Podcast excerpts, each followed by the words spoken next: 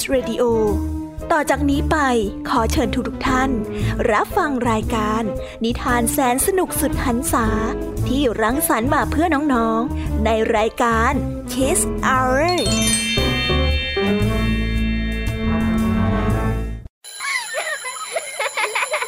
โรงเรียนเลิกแล้ว กลับบ้านพร้อมกับรายการ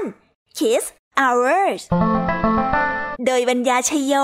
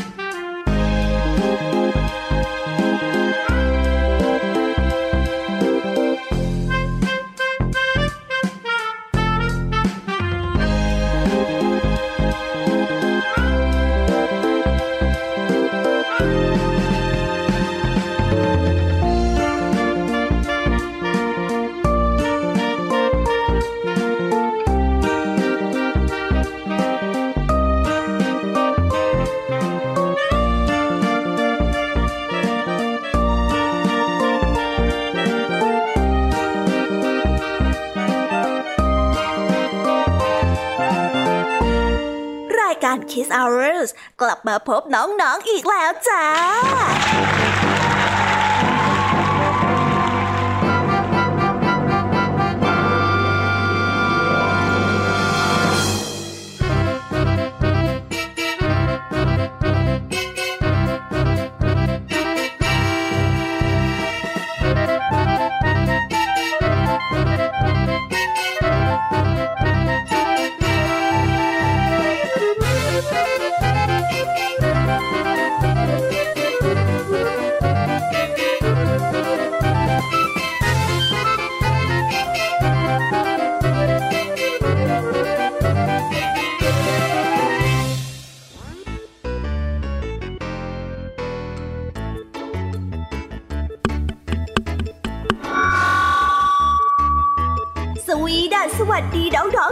การ Kiss Hour ทุกๆ คนนะคะ วันนี้พี่ยามีกับพ่องเพื่อนก็ได้นำนิทานสนุกๆมาเล่าให้กับน้องๆได้ฟัง เพื่อเปิดจินตนาการแล้วก็ตะลุยไปกับโลกแห่งนิทานกันนั่นเอง น้องๆคงอยากรู้กันแล้วใช่ไหมล่ะคะว่านิทานที่พวกพี่ได้เตรียมมาฝากน้องๆกันนั้น มีชื่อเรื่องว่าอะไรกันบ้างเดี๋ยวพี่ยามีจะบอกกันเกริ่นไว้ก่อนนะคะพอให้เรียงน้ำย่อยกันเอาไว้ก่อนนะ วันนี้นะคะคุณครูหายใจดีของเรา ก็ได้นำนิทานเรื่อง หัวล้านดื้อครู ต่อกันด้วยเรื่อง ใครขโมยรองเท้า ส่วนเรื่องราวของนิทานทั้งสองเรื่องนี้จะเป็นอย่างไรและจะสนุกสนานมากแค่ไหน น้องๆต้องรอติดตามรับฟังกันในช่วงของคุณครูไหวใจดีของพวกเรากันนะคะ วันนี้นะคะพี่ยามีของเราบอกเลยค่ะว่าไม่ยอมน้อยนะคุณครูไว้ได้จัดเตรียมนิทานถึง 4 เรื่อง 4รสมาฝากน้องๆกันให้ฟังอย่างจุใจกันไปเลย และในนิทานเรื่องแรกที่พี่ยามีได้เตรียมมาฝากน้องๆนนั้น มีชื่อเรื่องว่า คนหาปลาผู้โลภมาก และต่อกันอีกเรื่องนั่นก็คือ นางเงือกกับเสียงที่หายไป และปิดท้ายด้วยเรื่องคุณตากับคุณยาย ส่วนเรื่องราวของนิทานทั้ง 4 เรื่องนี้จะเป็นอย่างไร และจะให้ข้อคิดอะไรกันบ้างนั้น น้องๆต้องรอติดตามรับฟังกันในช่วงของพี่แยมมีเล่าให้ฟังกันนะคะนิทานสุภาษิตในวันนี้ค่ะ ลุงทองดีกับเจ้าจ้อยก็ได้เตรียมสำนวนมาฝากพวกเรากันอีกเช่นเคย ซึ่งในวันนี้นะคะ มากันในสำนวนที่ว่า หวังน้ำบ่อหน้า ส่วนเรื่องราวและความหมายของคำคำนี้จะเป็นอย่างไร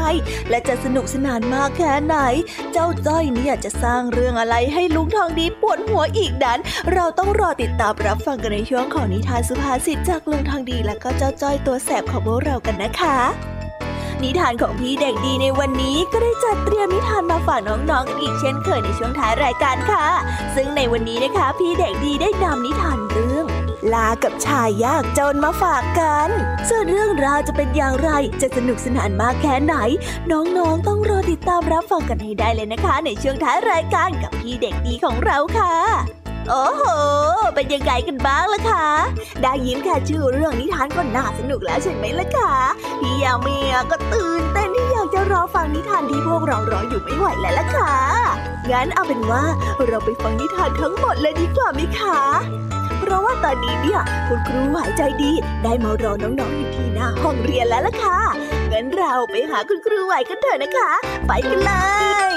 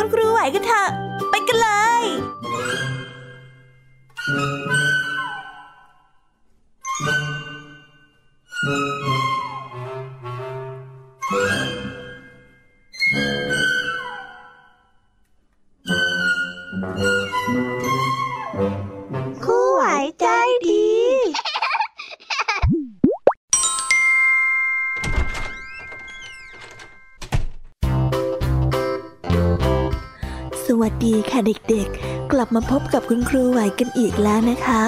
วันนี้คุณครูไหวมีนิทานมาเล่าให้ฟังถึงสองเรื่องเหมือนเคย เดี๋ยวครูจะพาไปพบกับนิทานเรื่องแรกของคุณครูกันก่อนเลยนะคะ นิทานเรื่องแรกนี้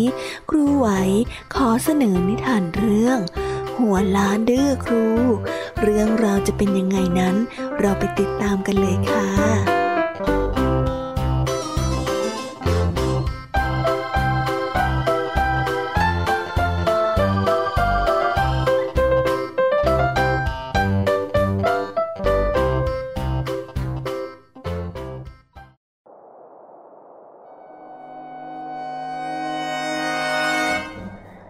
องกับทิดถมเป็นเพื่อนรักกัน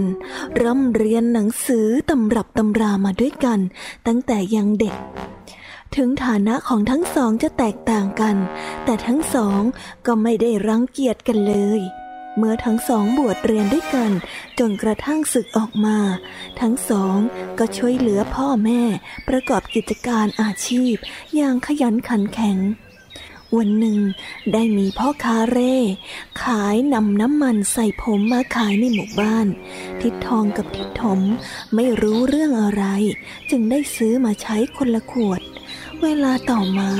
ในไม่นานผมของทั้งสอง ก็ร่วงออกเรื่อยๆเรื่อยๆจนกลายเป็นคนหัวล้านไปซะทั้งคู่ ทั้งสองรู้สึกอับอายเป็นอันมาก ไม่อยากจะออกไปไหน กินก็ไม่ได้กิน นอนก็นอนไม่หลับ ชาวบ้านรู้เรื่องนั้นเข้า ก็แกล้งอำอำว่า ถ้าเอาไอ้นั่น เอาไอ้นี่มาทา ผมก็จะออกมาดังเดิม เช่น บอกให้เอาหนวดเต่า เขากระต่าย น้ำลายยุง หรือแม้กระทั่ง ฉี่สุนัขมาทา ทั้งสองก็หลงเชื่อ กลายเป็นที่ค้ำขันของเจ้าบ้านทั้งหมู่บ้าน จนทั้งสองต้องไปพึ่งโยคีที่กลางป่า โยคี ได้บอกให้ไปดำน้ำในสระข้างอาสมสามครั้ง ผมก็จะงอกออกมาทั่วทั้งหัวเหมือนดังเดิม ทั้งสองจึงทำตาม ดำครั้งแรกโผล่หัวขึ้นมา ผมก็ขึ้นมานิดหน่อย ครั้งที่สองก็มีผมออกมาพอประมาณ ครั้งที่สามมีผมออกมายาวเต็มหัว ประมาณ 3-4 เซน แต่ทั้งสองมีแผลเป็นกลางหัว เนื้อตายไปหมดแล้ว ผมจึงขึ้นมาไม่ได้แทนที่จะไปรักษากับยูคี ทั้งสองได้ไปปรึกษากันว่า หากดำครั้งที่สี่ผมต้องขึ้นอีกเป็นแน่ จึงได้ดำน้ำลงไปอีกครั้ง แต่ถ้าว่าเมื่อโผล่หัวขึ้นมา กลับกลายเป็นคนหัวล้านกระบาลใสเช่นเดิม แล้วทั้งสองก็ได้แต่ร้องไห้โวยวาย แล้วก็ได้เดินก้มหัวกลับบ้านด้วยความผิดหวัง นิทานเรื่องนี้ก็ได้สอนให้กับเรารู้ว่า อย่าดื้อกับคำพูดที่ผู้ใหญ่บอกผู้ใหญ่สอน เพราะอาจจะทำให้ผลลัพธ์กลับกลายเป็นสิ่งที่ตรงข้ามได้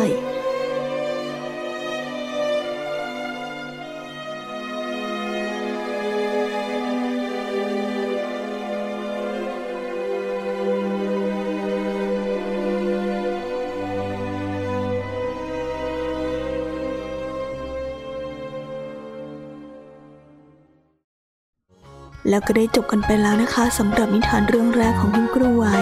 เป็นยังไงกันบ้าง สนุกกันไหมเอ่ยงั้นเราไปต่อกันในนิทานเรื่องที่สองกันต่อเลยนะคะ ในนิทานเรื่องที่สองนี้ครูไว้ขอเสนอนิทานเรื่อง ใครขโมยรองเท้า เรื่องราวจะเป็นยังไงนั้น เราไปฟังกันเลยค่ะ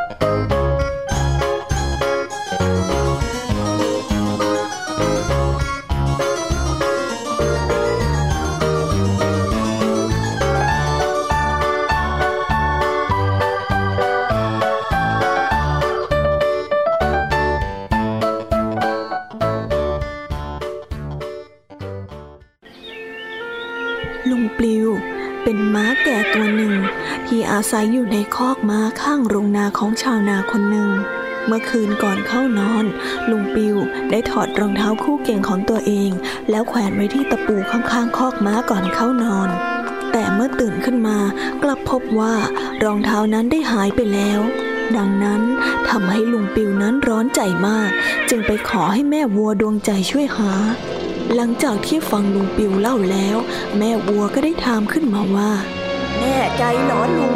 ว่าไม่ได้ไปปั้มเป๋อทำหายไปเอง การที่ลุงเที่ยวกล่าวหาใครๆว่าเป็นขโมยนะ่ะ มันเป็นเรื่องที่ไม่ดีหรอกนะ แน่ใจสิ ไม่งั้นรองเท้าของลุงมันจะหายไปได้อย่างไรก่อนเฮ้ยงั้นขอฉันคิดให้รอบขอบก่อนแล้วกัน ตอนเนี้ยฉันคงยังช่วยอะไรลุงไม่ได้หรอก ฉันก็ต้องกินหญ้าให้อิ่มเสียก่อน ลุงก็รู้ว่าฉันจะต้องกินให้มากพอ ที่จะให้นมแก่นายเต็มถังในคืนนี้งั้นก็ตามสบายเถอะ ลุงยังมีเพื่อนอีกตั้งมากมาย ที่จะมาช่วยลุงหารองเท้า ลุงปลิวได้พูด ว่าแล้วก็หันหลังกลับลุงปลิว ได้เดินไปเรื่อยๆ จนมาถึงคอกหมูแม่ตุตะ หลังจากเล่าเรื่องที่รองเท้าคู่เก่งของตนนั้นได้หายไปจบ ก็ขอให้แม่ตุตะ ช่วยหารองเท้า แล้วก็จับตัวขโมยมาลงโทษให้หน่อย ลุงปลิวมั่นใจว่าในโรงนานี้ต้องมีขโมยแน่ๆ แม่หมูนั้นได้ฟังจบ แล้วก็ได้พูดไปว่า ช่วยนะฉันช่วยได้แน่ แต่ตอนนี้ฉันต้องมาขุดถอนรากไม้กับทำความสะอาดเล้าก่อนนะจ๊ะ งั้นก็ช่างเถอะ เดี๋ยวลุงไปหาคนอื่นก็ได้ งั้นก็ไม่เป็นไรจ้ะลุง ไปหาคนอื่นให้ช่วยเถอะนะ ฉันไม่ง้อหรอก เดี๋ยวฉันไปหาคนอื่นมาช่วยก็ได้ ลุงปิวว่าแล้วก็ได้เดินออกจากคอกหมูไปยังริมสระน้ำที่นั่นเป็นที่อยู่ของแม่เป็ด ตอนนี้เหลือแค่แม่เป็ดแล้วที่จะช่วยลุงปิวจับขโมย ม้าแก่แน่ใจว่าขโมยนั้นอาจจะเป็นแม่ดวงใจ หรือไม่ก็ตุตะแน่แน่เพราะทั้งสองนั้นไม่มีใครเป็นมิตรกับลุงปิวเลย ฟังจบแล้วแม่เป็ดก็ได้บอกไปว่าฉันว่ามันไม่ค่อยยุติธรรมกับทั้งสองคนที่ลุงจะมากล่าวหาเขาแบบนี้นะ เรายังไม่รู้เลยว่าใครกันแน่ที่เป็นขโมยไป แล้วฉันน่ะก็ต้องเก็บหญ้าออกจากสระน้ำด้วย ฉันไม่ว่างหรอกนะจ้าลุงลุงปิวได้ยินดังนั้นก็ได้เดินออกไปทันที พอมาถึงหน้าโรงนาก็ได้พบชาวนาที่เป็นนายของตนนั้น ได้ขับรถเข้ามาพอดีลุงปิวคิดว่า เขาจะเอาเรื่องทั้งหมดไปฟ้องกับชาวนา แต่ก็ต้องประหลาดใจ เมื่อได้พบว่าคนที่เอาไปนั้นเป็นชาวนานั่นเอง ชาวนานั้นได้เอารองเท้าของลุงปิวนั้นไปซ่อมให้ เพราะว่ามันเก่าแล้ว ลุงปิวก็รู้สึกผิดมากที่ได้กล่าวหาคนอื่นว่าเป็นขโมย เมื่อได้เจอรองเท้าแล้วก็ได้กลับไปขอโทษทุกคนที่เข้าใจผิด แล้วก็จำความผิดพลาดนี้เป็นบทเรียน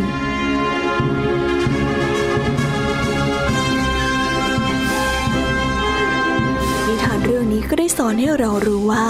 เราไม่ควรกล่าวหาว่าร้ายคนอื่นไปก่อน โดยที่ไม่รู้ความจริง หรือไม่มีหลักฐานที่แน่ชัด เพราะนั่นอาจจะเป็นแค่การเข้าใจผิด และทำให้คนอื่นเสียหายก็เป็นได้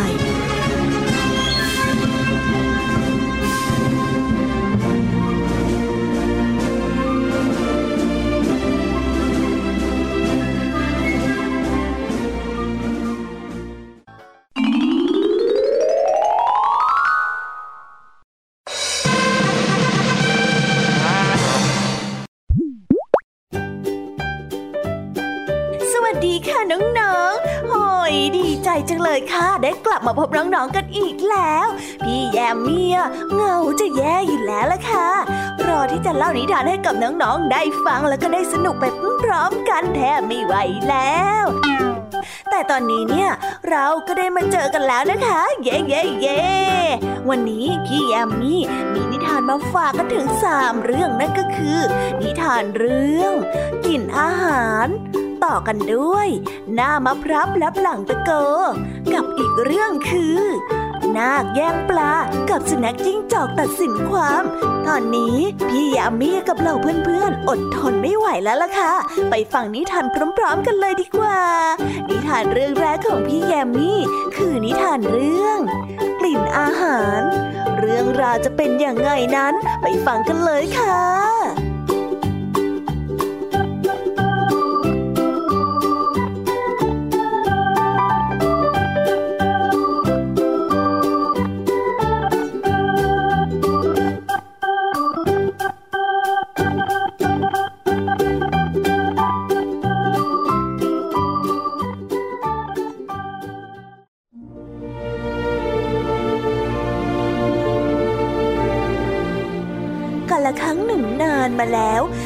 ชายยาจกคนหนึ่ง ชายผู้นี้ได้ปลูกกระท่อมหลังเล็กๆ ใกล้บ้านเศรษฐี แต่ที่แปลกประหลาดนั่นก็คือ เขาจะย้ายกระท่อมนี้ไปตามทิศทางลม เพราะชายผู้นี้จะคอยสูดกลิ่นอาหารที่มาจากบ้านเศรษฐี แล้วก็กินข้าวเปล่าตามไปเศรษฐีได้เกิดความสงสัยว่าทำไมชายาจกผู้นี้ย้ายกระท่อมบ่อย จึงทำให้คนรับใช้ไปสืบดู จึงได้รู้ความจริงว่า ย้ายตามฤดูกาลของทิศทางลม เพื่อจะสูดกินอาหารจากบ้านของตน เมื่อเศรษฐีทราบดังนั้น ก็รีบไปบอกกับชายาจกว่า เจ้ามีชีวิตอยู่ได้ ก็เพราะกินอาหารจากบ้านของเรา ด้วยเหตุนี้ เจ้าจะต้องมาเป็นคนรับใช้ให้กับบ้านเรา เข้าใจไหมเจ้ายาจก ชายาจกไม่ยอม เศรษฐีโมโหจึงนำชายาจกไปฟ้องผู้พิพากษา ผู้พิพากษาได้ตัดสินให้ชายาจกเป็นคนรับใช้ของบ้านเศรษฐี แต่ชายาจกก็ไม่ยอม จึงยืนสารอุทธรร้องทุกข์ต่อเจ้าเมือง เมื่อเจ้าเมืองทราบเรื่องราว ก็สั่งให้ขุนนางนำผ้าขาวมาวางไว้กลางท้องพระโรง แล้วนำเงินไปวางไว้ที่ผ้าขาว จากนั้นเจ้าเมืองก็พูดกับเศรษฐีว่า จงรับเงินค่าตัวของชายยาจกไปเถิด เมื่อเศรษฐีรับเงินไปแล้ว เจ้าเมืองก็ถามเศรษฐีไปว่า เมื่อเศรษฐีหยิบเงินค่าตัวของชายยาจกคนนั้น ชายยาจกก็เห็นท่านหยิบเงิน แต่เขามีส่วนได้รับเงินจากการมองเห็นหรือไม่ เศรษฐีตอบว่า ไม่ได้รับเงินจากการมองเห็นพระเจ้าค่ะ ก็เปรียบได้กับอาหารของเศรษฐี ที่ถึงใครจะสูดกลิ่นอาหาร แต่อาหารก็ยังคงอยู่เหมือนเดิม ไม่ได้สูญหายไปไหน เพราะฉะนั้น เศรษฐีจะเอาชายาจกไปเป็นคนรับใช้ไม่ได้ จากนั้นทั้งเศรษฐีและชายยาจกก็กลับไปที่บ้านของตนเองด้วยความยินดี และเพื่อนบ้านที่ดีต่อกันอยู่ด้วยกันอย่างมีความสุขตลอดมา นิทานเรื่องนี้ก็ได้สอนให้เรารู้ว่า เพื่อนบ้านที่ดีนั้นต้องมีน้ำใจต่อกัน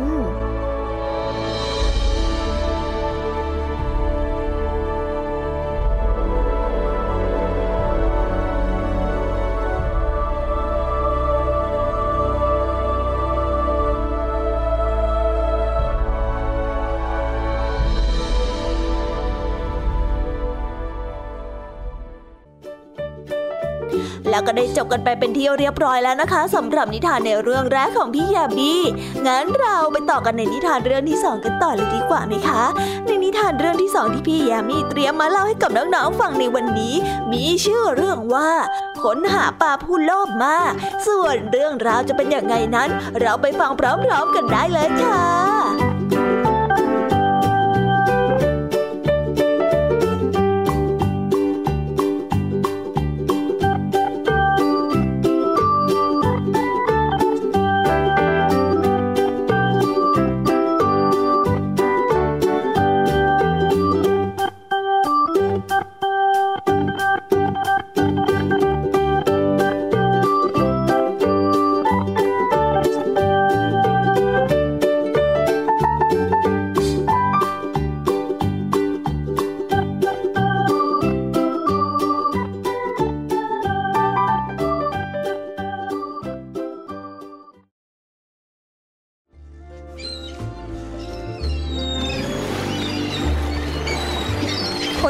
ปลาได้อาศัยอยู่ในกระท่อมน้อยริมทะเล วันนี้ชายหาปลาก็ได้ออกไปจับปลาในทะเลเหมือนเช่นเคย เขาได้เหวี่ยงสายเบ็ดลงไปในทะเล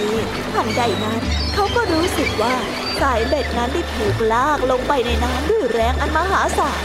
เขาจึงพยายามดึงอย่างสุดกำลัง ในที่สุดก็ดึงปลาตัวใหญ่นั้นขึ้นมาพ้นน้ำจนได้ ปลาตัวใหญ่ได้พูดกับเขาขึ้นมาว่า ฉันเป็นราชา ที่ถูกพ่อมดใจร้าย สาปให้มาเป็นปลาอยู่ในแม่น้ำนี้ ได้โปรดปล่อยฉันไปเถอะ แล้วฉันจะมอบรางวัลให้กับท่านอย่างงดงามเลยทีเดียว คนหาปลาได้ฟังคำอ้อนวอน ก็ยอมปลดปลาออกจากเบ็ด แล้วก็ปล่อยลงน้ำไป แต่ก่อนจะปล่อยนั้นคนหาปลาก็ได้ขอพรให้ตนนั้นเป็นเศรษฐี ปลาใหญ่ให้พรกับคนหาปลา แล้วก็ว่ายน้ำหนีลงไป พอกลับมาถึงบ้าน เขาได้พบถุงทองใบใหญ่วางอยู่ในกระท่อมในนั้นได้มีทองมากมาย จนเขาได้เกิดตาพร่าค้นหาปลาได้หัวเราะอย่างยินดี แต่เขายังคงไม่พอใจ ในเช้าวันรุ่งขึ้นนั้นค้นหาปลาก็เอาเรือออกไปทะเลอีกครั้ง เขาได้ตะโกนลงไปในน้ำว่า โอ้ปลาวิเศษ โปรดให้รางวัลแก่ข้าด้วยเถิด ขอให้ความปรารถนาของข้าเป็นจริงนะข้าอยากจะอยู่บ้านหลังสวยๆใหญ่ ๆ ท่านช่วยบันดาลให้ข้าทีเถอะป่าใหญ่นั้นได้ลอยตัวขึ้นมาใกล้เรือ รับฟังคำขอนั้น แต่เมื่อกลับไปบ้าน เขาแทบไม่เชื่อสายตาตัวเอง เขาได้เห็นคฤหาสน์หลังโอ้อาตั้งอยู่แทนกระท่อมหลังน้อยของตนล้อมไปด้วยหญ้าสีเขียว ภายในนั้นประดับตกแต่งอย่างหรูหรา คนหาป่านั้นหัวเราะอย่างยินดี แต่เขาก็ยังคงไม่พอใจ คนหาปลาได้ออกไปทะเลอีกครั้ง เขาได้ตะโกนเรียกปลาวิเศษขึ้นมา แล้วก็ได้ขอพรกับปลาตัวนั้นอีกครั้งเขาก็ได้ขอมากขึ้นมากขึ้น จนสุดท้ายแล้ว ปลาตัวใหญ่ก็ทนไม่ไหว พอกันที เจ้าอย่าหวังจะได้อะไรจากข้าไปอีกเลย ปลาตัวนั้นได้ตะโกนออกมาสาย ฟ้าสว่างว่าด้วยน้ำเสียงที่คำรามของเจ้าปลาคนหาปลานั้นหวาดกลัวมาก ตัวสั่นงันงกรีบกลับไปที่บ้าน แต่ก็พบว่าทุกอย่างนั้นได้หายไปแล้ว เขาต้องกลับมาใช้ชีวิตในกระท่อมหลังน้อยเหมือนเดิม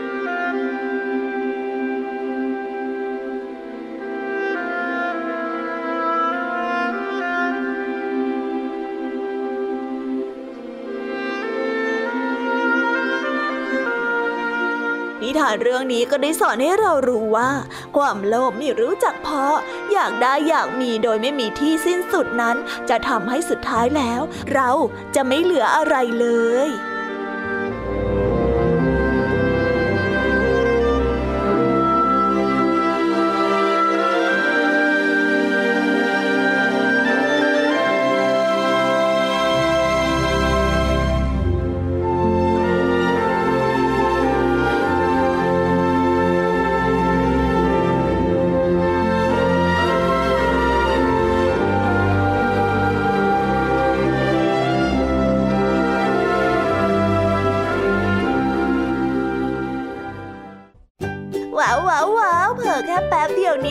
นิทานในเรื่องที่สองของพี่ยามีไปแล้วนะคะเนี่ยอ่าแล้วค่ะ น้องๆจุกใจกันแล้วหรือยังคะโอ้โห ยังไม่จุใจกันแน่ๆเลยสิคะเนี่ยงั้นเราไปต่อกันในนิทานเรื่องที่สามกันต่อเลยนะคะ ในนิทานเรื่องที่สามนี้ มีชื่อเรื่องว่า นางเงือกน้อยกับเสียงที่หายไป เรื่องราวจะเป็นยังไงนั้น เราไปฟังกันได้เลยค่ะ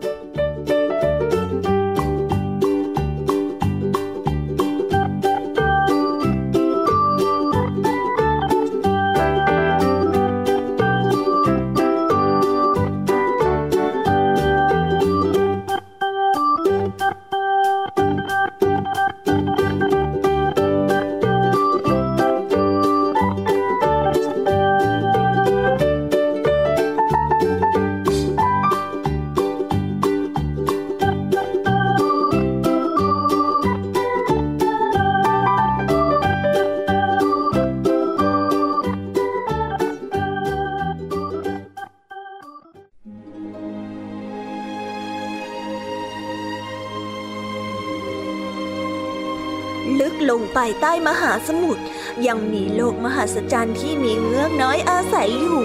ถึงแม้ว่าเงือกน้อยจะอยู่ใต้ทะเลอย่างมีความสุข แต่เธอมักจะว่ายน้ำขึ้นมาบนผิวน้ำบ่อยๆ แม้ว่าพ่อของเธอจะห้ามแล้วก็ตาม วันที่พายุแรงจัดวันหนึ่ง เงือกน้อย ได้ว่ายน้ำขึ้นมาอยู่บนผิวน้ำเพื่อดูคลื่นซัดกระทบก้อนหิน เธอชอบเมฆสีเทาและหยดฝนอันสดชื่นที่ตกลงมาบนหน้าเธอ ขณะที่เธอมองอยู่หลังก้อนหิน เธอก็ได้สังเกตเห็นเรือลำหนึ่งพยายามทรงตัวท่ามกลางคลื่นแรง คลื่นแรงซัดจนเรือลำนั้น ไปชนกับก้อนหิน นางเงือกน้อย ได้มองไปยังเรือเดินสมุทรที่กำลังจะจม ระหว่างที่ผู้โดยสาร และลูกเรือกำลังตะเกียกตะกายไปยังเรือชูชีพนางเงือกน้อยก็ได้สังเกตเห็นชายหนุ่มหน้าตาดีคนหนึ่ง นอนหมดสติอยู่ในน้ำถึงแม้ว่าจะมีกฎห้ามมิให้มนุษย์เห็นเงือก เงือกน้อยก็ว่ายไปหาเขา แล้วก็พาตัวเขาไปยังที่ปลอดภัยบนชายฝั่ง ขณะที่เงือกน้อยนั้น รอให้ชายหนุ่มฟื้น เธอก็ได้ร้องเพลงที่มีท่วงทำนองที่ไพเราะให้เขาฟัง ไม่ช้า ชายหนุ่มก็ได้ฟื้นตื่นขึ้นมา และเมื่อตาของเขาทั้งสองประสานกัน หัวเขาก็ได้ตกหลุมรักกัน เมื่อนางเงือกน้อยได้ยินเสียงของมนุษย์ใกล้เข้ามา เธอก็ได้หลบไปหลังก้อนหิน แล้วก็เห็นทหารจำนวนหนึ่ง วิ่งไปหาชายหนุ่ม โอ้ย ขอบคุณพระเจ้าที่พระองค์ยังทรงปลอดภัย โชคดีเหลือเกิน พวกเขาพูด และตอนนั้นเองที่นางเงือกน้อยได้รู้ว่า ชายหนุ่มหน้าตาดีนั้นคือเจ้าชาย เมื่อกลับไปยังท้องทะเล เงือกน้อยไม่สามารถหยุดคิดถึงเจ้าชายได้ และเธอรู้ว่าเธอนั้นต้องหาทางพบกับเจ้าชายอีกครั้ง ใต้ท้องทะเลลึกอันมืดมัวท่ามกลางถ้ำมืด มีแม่มดทะเลอาศัยอยู่ เงือกน้อยนั้นรู้ดีว่า แม่มดนี้นิสัยชั่วร้าย แต่เธอก็อยากจะพบเจ้าชายมาก จึงไปหาแม่มด เงือกน้อยอกหักที่น่าสงสารข้าจะให้ขาแก่เจ้า เจ้าจะได้ไปเจอเจ้าชายยังไงล่ะ แต่ข้าเอาเสียงอันไพเราะของเจ้าเป็นการตอบแทนได้ไหม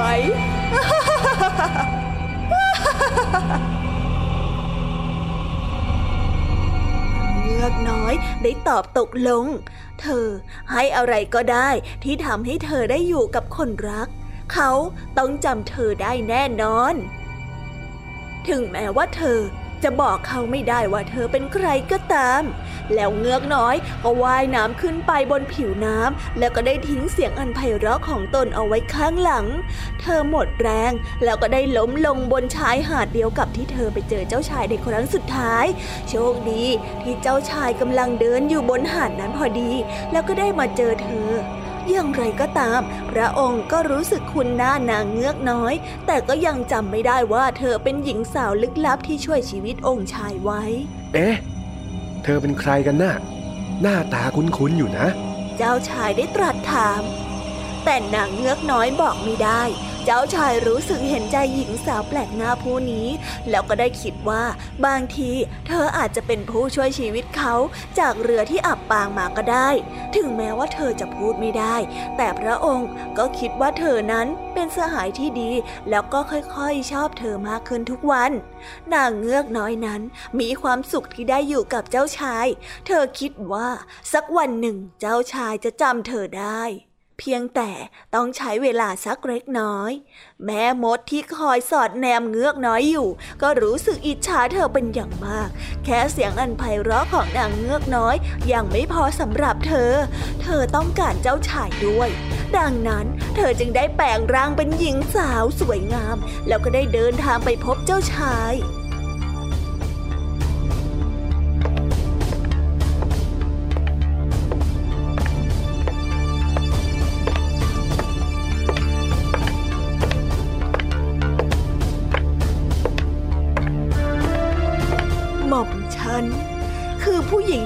ชีวิตพระองค์เพคะเธอได้กราบทูลกับเจ้าชาย และเธอทำให้เจ้าชายเชื่อ โดยการใช้เสียงของนางเงือกที่เธอเก็บไว้ในขวดแก้ว แล้วก็ได้นำมาห้อยไว้ที่คอ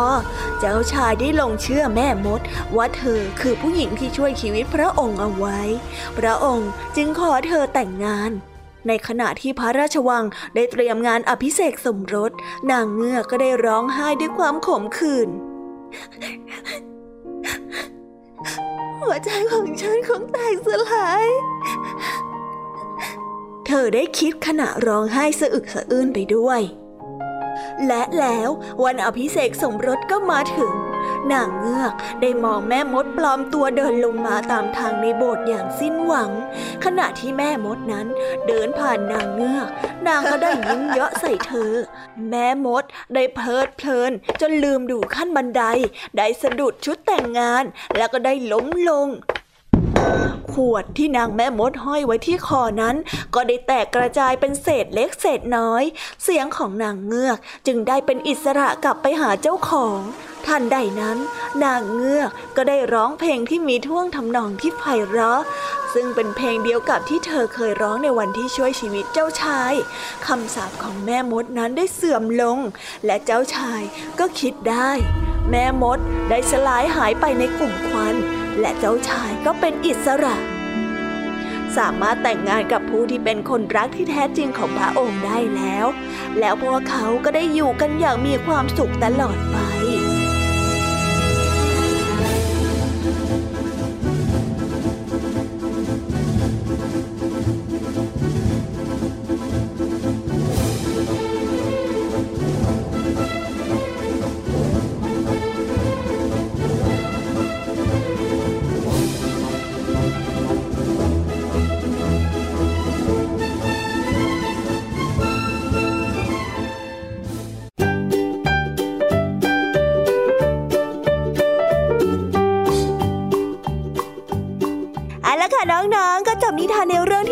ของพี่ยามีกันลงไปเป็นทีเรียบร้อยแล้วนะ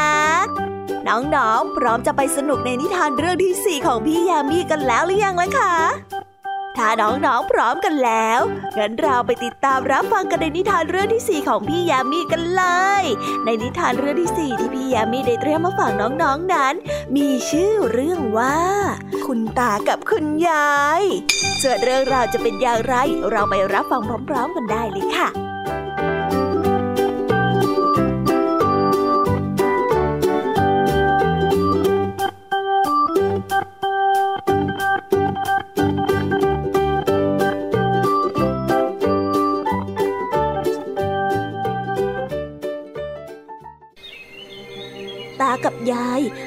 กถั่วและงาไว้ให้หลานเฝ้า แต่หลานนั้นไม่ยอมเฝ้า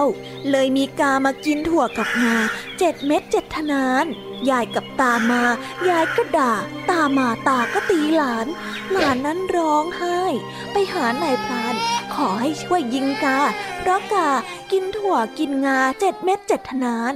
ยายมายายก็ด่า ตามาตาก็ตี แต่นายพรานก็ได้ตอบไปว่า ไม่ใช่โครงการอะไรของข้านี่หลานจึงไปหาหนู ขอให้หนูช่วยกัดสายธนูของนายพราน เพราะนายพรานไม่ช่วยยิงกา กาได้กินถั่วเจ็ดเม็ดเจ็ดทนาน ยายมายายก็ด่า ตามาตาก็ตี แต่หนูก็ได้ตอบไปว่า ไม่ใช่โกงการอะไรของข้าหลานจึงไปหาแมว ขอให้แมวช่วยกัดหนูที เพราะหนูนั้นไม่ช่วยกัดสายธนูให้นายพราน นายพรานจึงไม่ช่วยยิงกา กาได้กินถั่วเจ็ดเม็ดเจ็ดทนาน ยายมายายก็ด่า ตามาตาก็ตี แต่แมวก็ได้ตอบไปว่า มันไม่ใช่กงการอะไรของข้า หลานจึงไปขอให้หมา ขอให้หมาช่วยกัดแมว เพราะแมวนั้นไม่ช่วยกัดหนู หนูไม่ช่วยกัดสายธนูของนายพราน นายพรานไม่ช่วยยิงกา กากินถั่วกินงาเจ็ดเม็ดเจ็ดนาน ยายมายายก็ด่า ตามาตาก็ตี แต่หมาก็ได้ตอบไปว่า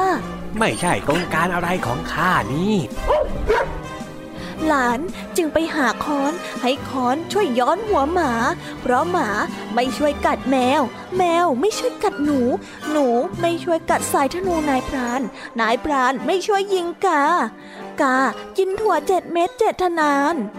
ยายมายายก็ด่า ตามาตาก็ตี แต่ไม้ค้อนก็ได้ตอบกลับไปว่า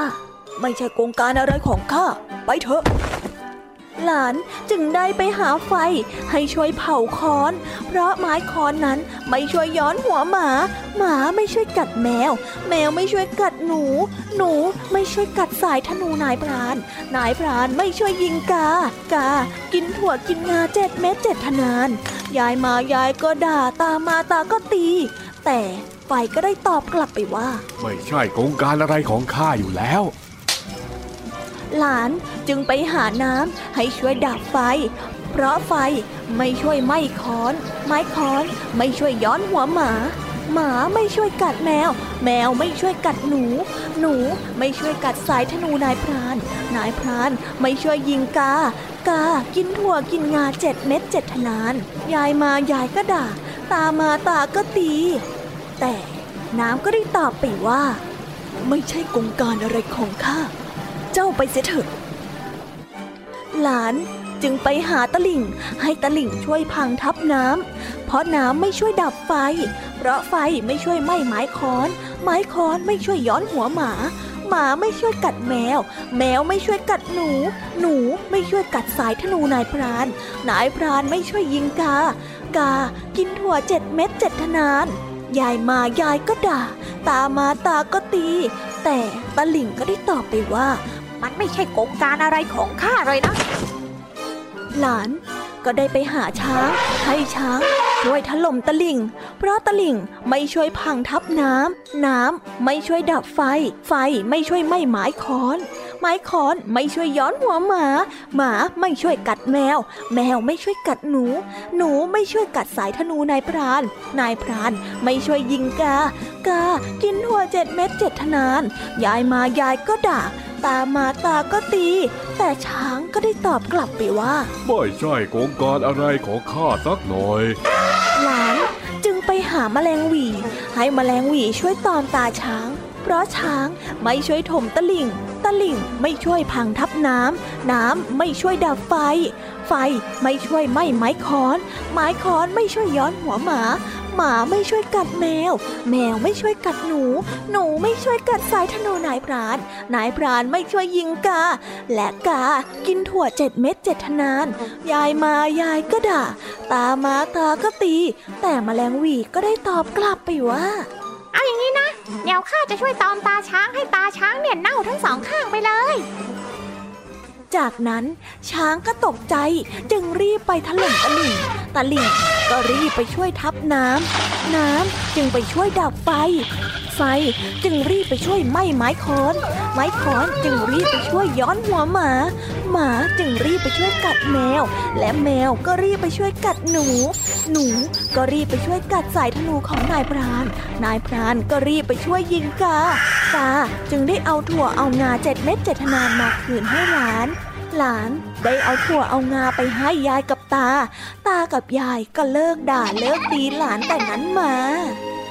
นิทานเรื่องนี้ก็ได้สอนให้เรารู้ว่า เอาใจใส่ธุระของผู้อื่น อย่าดูดายเมื่อใครมาขอความช่วยเหลือทันที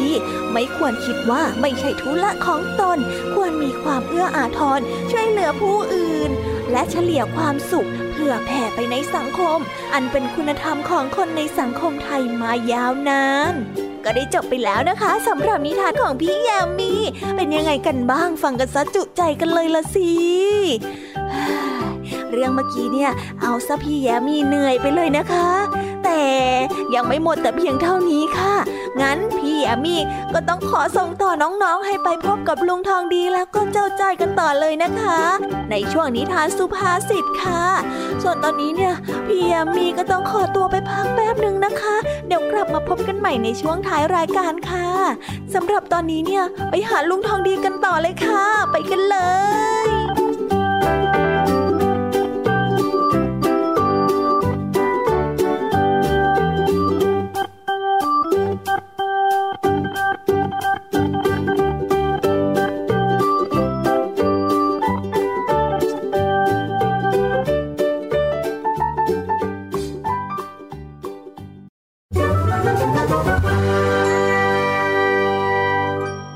นิทานสุภาษิต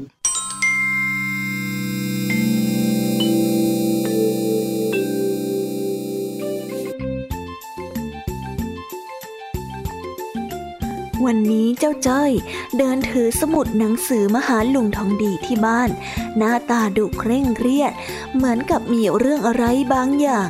เมื่อเจ้าจ้อยเดินมาถึง ลุงทองดีจึงรีบชิงตั้งคำถามก่อน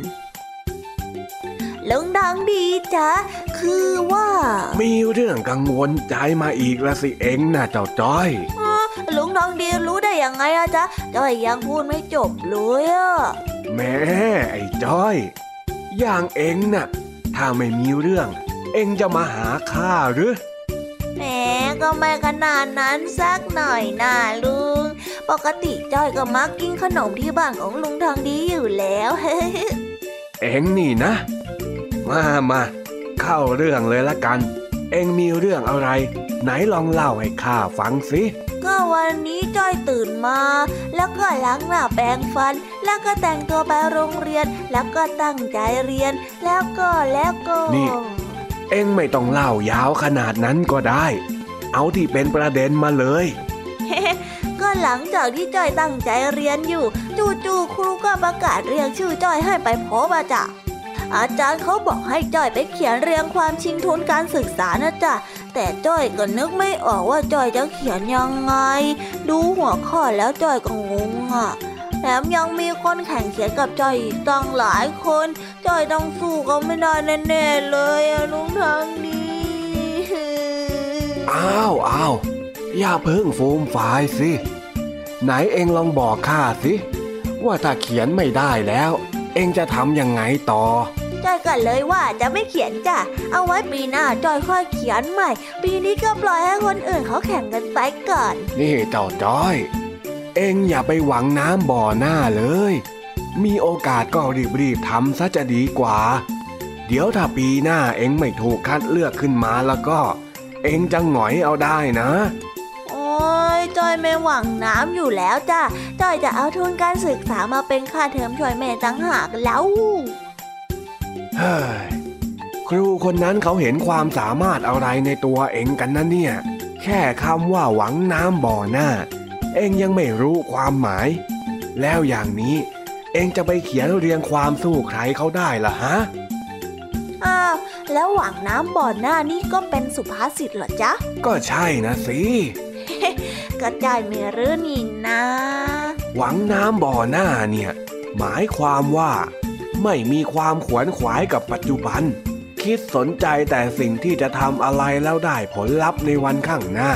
อาจจะไปคล้ายๆกับอีกสำนวนหนึ่งก็คือ ไปตายเอาดาบหน้ายังไงล่ะ อ๋อ อย่างนี้นี่เองอะแล้วอย่างนี้ก็ต้องมีนิทานด้วยใช่ไหมล่ะ ไม่มีหรอก ไว้ค่อยเล่าให้เองฟังพรุ่งนี้ก็แล้วกัน วันนี้ข้าขี้เกียจแล้วละไม่ ไม่เอาอะจอยไม่หวังน้ำบ่อหน้าหรอก เดี๋ยวพรุ่งนี้ถ้าลุงไม่เล่าจอยก็เหงาแย่ละสิเล่าให้จอยฟังหน่อยนะนะนะนะนะนะเผื่อว่าจอยจะเอาไปเขียนเป็นเรียงความได้ฮนะนะนะนะลุงทองดีนะอ้าวอ้าวฟังฟัง ครั้งหนึ่ง มีชายหนุ่มที่ต้องเดินทางข้ามทะเลทราย เพื่อนำสินค้าไปขายที่ต่างเมือง ก็ได้เกิดพายุทะเลทรายขึ้นทำให้เขาถูกพัดมาตกที่ใจกลางทะเลทราย ไม่เหลือน้ำและอาหารอยู่เลย เมื่อเป็นเช่นนั้น เขาจึงได้ออกเดินทางเพื่อหาทางกลับบ้าน ระหว่างทางเขาหิวน้ำมาก พอเดินเดินไป ก็เจอบ่อน้ำบ่อเล็กแห่งหนึ่ง แต่เขาคิดว่า ข้างหน้าคงจะต้องมีบ่อน้ำที่ใหญ่กว่านี้ เขาจึงไม่สนใจบ่อน้ำบ่อเล็กที่ตั้งอยู่ตรงหน้านั้น แล้วได้เดินทางต่อไปเรื่อยๆ หวังว่าจะได้เจอกับบ่อน้ำที่ใหญ่กว่านี้ สุดท้ายเขาก็ไม่เจอบ่อน้ำอีกเลย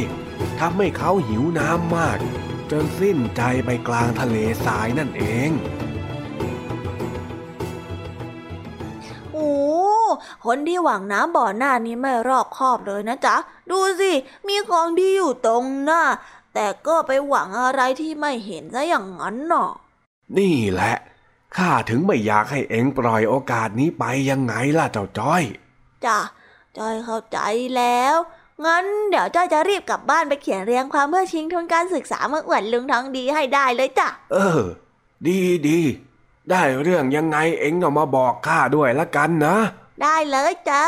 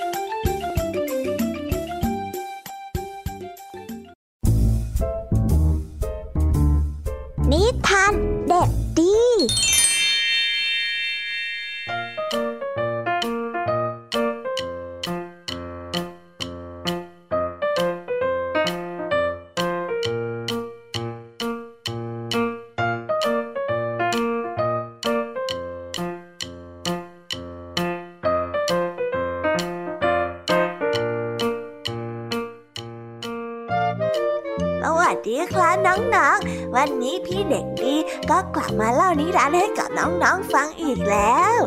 วันนี้เพื่อนของพี่เด็กดี ฝากให้เอานิทานมาเล่าเกี่ยวกับเรื่องลากับชายยากจน ที่เล่าถึงความฉลาดของชายยากจน ที่หาวิธีทำให้เจ้าลามีอาหารกิน และก็มีเรี่ยวแรงในการทำงาน ให้กลับมาเป็นเหมือนเดิมแหมเริ่มสงสัยกันแล้วใช่ไหมล่ะครับ ว่าทำยังไง งั้นเราไปฟังนิทานเรื่องนี้พร้อมๆกันเลยนะครับ กับนิทานเรื่อง ลากับชายยากจนถ้าพร้อมกันแล้วไปฟังกันเลยครับ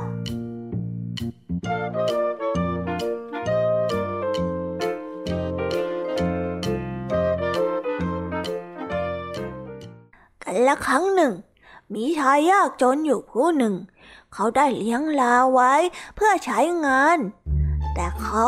ไม่สามารถให้อาหารกับลาได้อย่างเพียงพอทำให้ลานั้นสู้ผอมจนไม่มีแรง ที่จะทำงานต่อไปชายผู้ยากจนจึงคิดหาวิธีที่จะทำให้ลากินอาหารได้อย่างอิ่มท้อง โดยที่ไม่ต้องเสียเงินมากนัก วันต่อมาเขาจึงได้รวบรวมทรัพย์สมบัติที่พอมีอยู่ ไปขายเพื่อนำเงินไปซื้อหนังเสือโคร่งมาผืนหนึ่ง เมื่อตกดึก เขาก็เอาหนังเสือโคร่งมาคุมตัวเจ้าลาไว้ แล้วก็พามันออกไปกินข้าวที่ไร่ของชาวบ้าน ส่วนชาวบ้าน เมื่อเห็นเข้าก็คิดว่าเป็นเสือโคร่งจริง ๆ จึงไม่กล้าออกมาขับไล่ ดังนั้นลาจึงได้กินอาหารอย่างอิ่มหนำสำราญในทุกวัน จนสามารถใช้แรงงานหนัก และสร้างรายได้ให้แก่ชายผู้ยากจนผู้นี้เป็นอย่างมากในคืนหนึ่งขณะที่ลาภายใต้หนังเผือกโค้ง ออกไปขโมยกินข้าวในไร่ของชาวบ้านตามปกติอยู่นั้น มัน เกิดได้ยินเสียงลาตัวเมียส่งเสียงร้องเรียก ด้วยสัญชาตญาณของมัน จึงส่งเสียงร้องตอบดังลั่นไร่แล้วเมื่อชาวบ้านได้ยินเข้า ก็ต่างรู้ว่า แท้จริงแล้ว เสือโคร่งที่พวกเขาเห็นนั้น เป็นเพียงแค่ลาตัวหนึ่ง พวกชาวบ้านจึงพากันออกมาขับไล่ แล้วก็ทุบตีเจ้าลาจนเสียชีวิตไปในที่สุด พร้อมกับขับไล่ชายผู้ยากจนผู้นี้ออกไปจากหมู่บ้านนิทานเรื่องนี้สอนให้เรารู้ว่า ผู้บังคับบัญชาที่คดโกง ย่อมนำพามาซึ่งภัยอันตรายสู่ผู้ใต้บังคับบัญชาเสมอจบไปแล้วนะครับสำหรับนิทานของพี่เด็กดีในวันนี้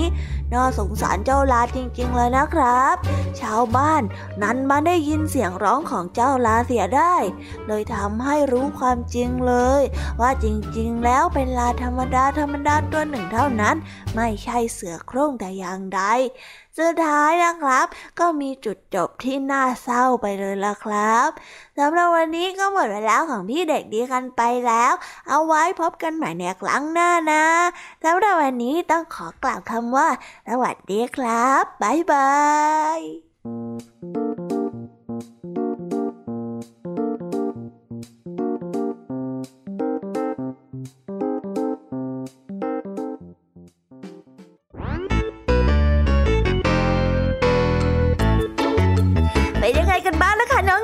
ำหรับนิทานหลากหลายเรื่องราวที่ได้รับฟังกันไปในวันนี้ สนุกกันหรือเปล่าเอ่ยหลากหลายเรื่องราวที่ได้นำมาเนี่ย บางเรื่องก็ให้ข้อคิดสะกิดใจ บางเรื่องก็ให้ความสนุกสนานเพลิดเพลิน แล้วแต่ว่าน้องๆเนี่ยจะเห็นความสนุกสนานในแง่มุมไหนกันบ้างส่วนพี่ยามีแล้วก็พ่องเพื่อนเนี่ยก็มีหน้าที่ในการนำนิทานมาส่งตรงถึงน้องๆแค่นั้นเองล่ะค่ะ แล้ววันนี้นะคะ เราก็ฟังนิทานกันมาจนถึงเวลาที่กำลังจะหมดลงอีกแล้วอะหอยใครที่ฟังไม่ทันเนี่ย หรือว่าฟังไม่ครบ ก็สามารถไปย้อนรับฟังได้ที่เว็บไซต์ไทย PBS Radio หรือที่แอปพลิเคชันไทย PBS Radio ได้นะ ถึงเวลาที่จะต้องกล่าวคำลาแล้วล่ะค่ะ พี่ยามีต้องคิดถึงน้องๆอีกแน่เลย แต่ไม่ต้องห่วงนะคะน้องๆ พี่ยามีเนี่ยขอสัญญาเลยว่า จะกลับมาพบกันใหม่พร้อมกับนิทานที่แสนสนุกแบบนี้กันอีกแน่นอนค่ะน้องๆ อย่าลืมนำข้อคิดดีๆ ที่ได้จากการรับฟังนิทานที่แสนสนุกของคุณครูไหว พี่ยมมี่ลุงทองดีแล้วก็เจ้าจ้อย และก็นิทานจากพี่เด็กดีในวันนี้ไปใช้กันด้วยนะคะเด็กๆ เอาไว้พบกันใหม่ในวันพรุ่งนี้นะสำหรับวันนี้พี่ยมมี่ต้องขอตัวลากันไปก่อนแล้วล่ะค่ะ สวัสดีค่ะบ๊ายบายนะคะน้องและพบกันใหม่ค่ะ